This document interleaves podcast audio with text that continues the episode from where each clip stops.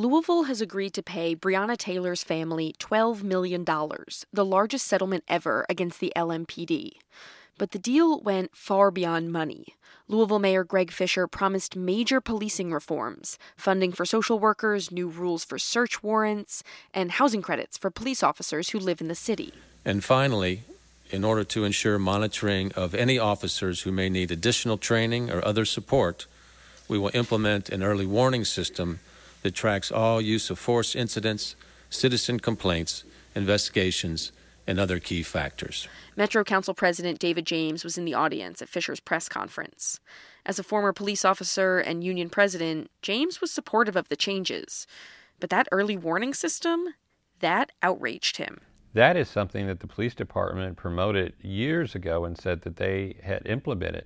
So I find out today that they had not actually implemented that. Since 2015, in the wake of police shootings and in response to criticism, LMPD has repeatedly said that it's in the process of creating an early warning system. Several times, the agency has claimed it already has an early warning system.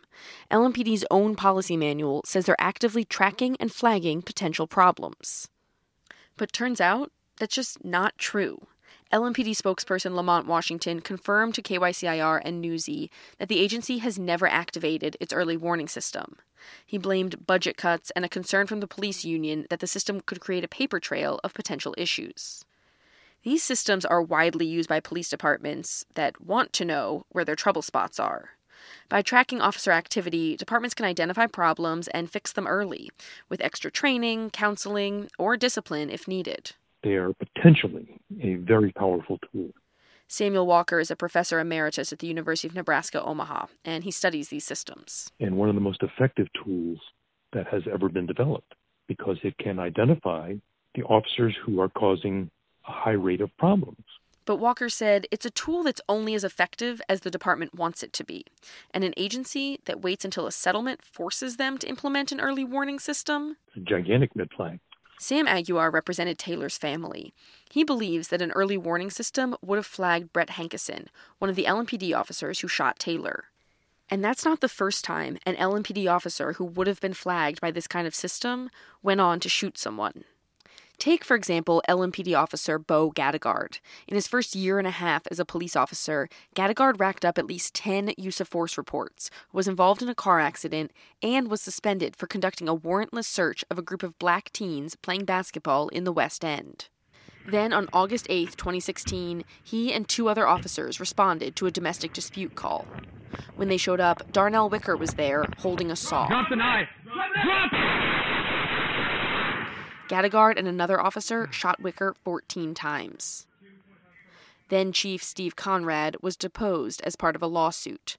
Al Gerhardstein represented the family. My questions to him assumed he had an employee tracking system, and I was trying to figure out why the shooter, in my case, hadn't been flagged.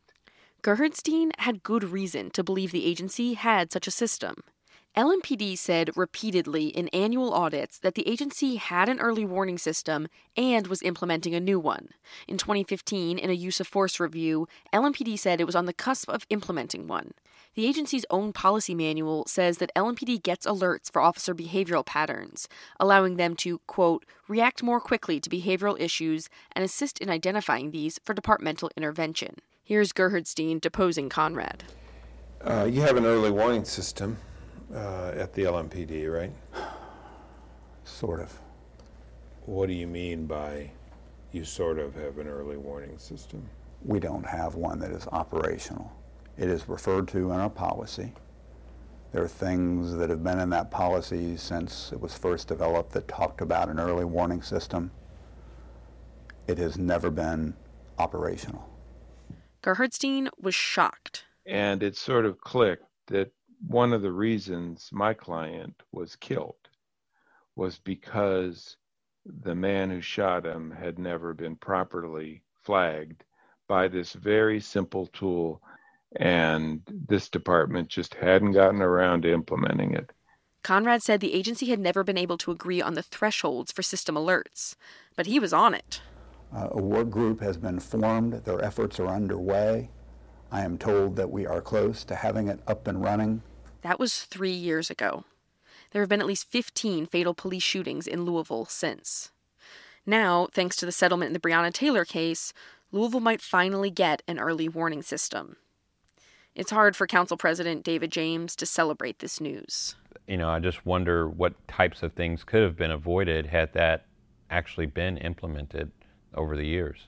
It's taken too long, he says, and too much to get LMPD to do what they said they'd done years ago. For the Kentucky Center for Investigative Reporting, I'm Eleanor Klibanoff.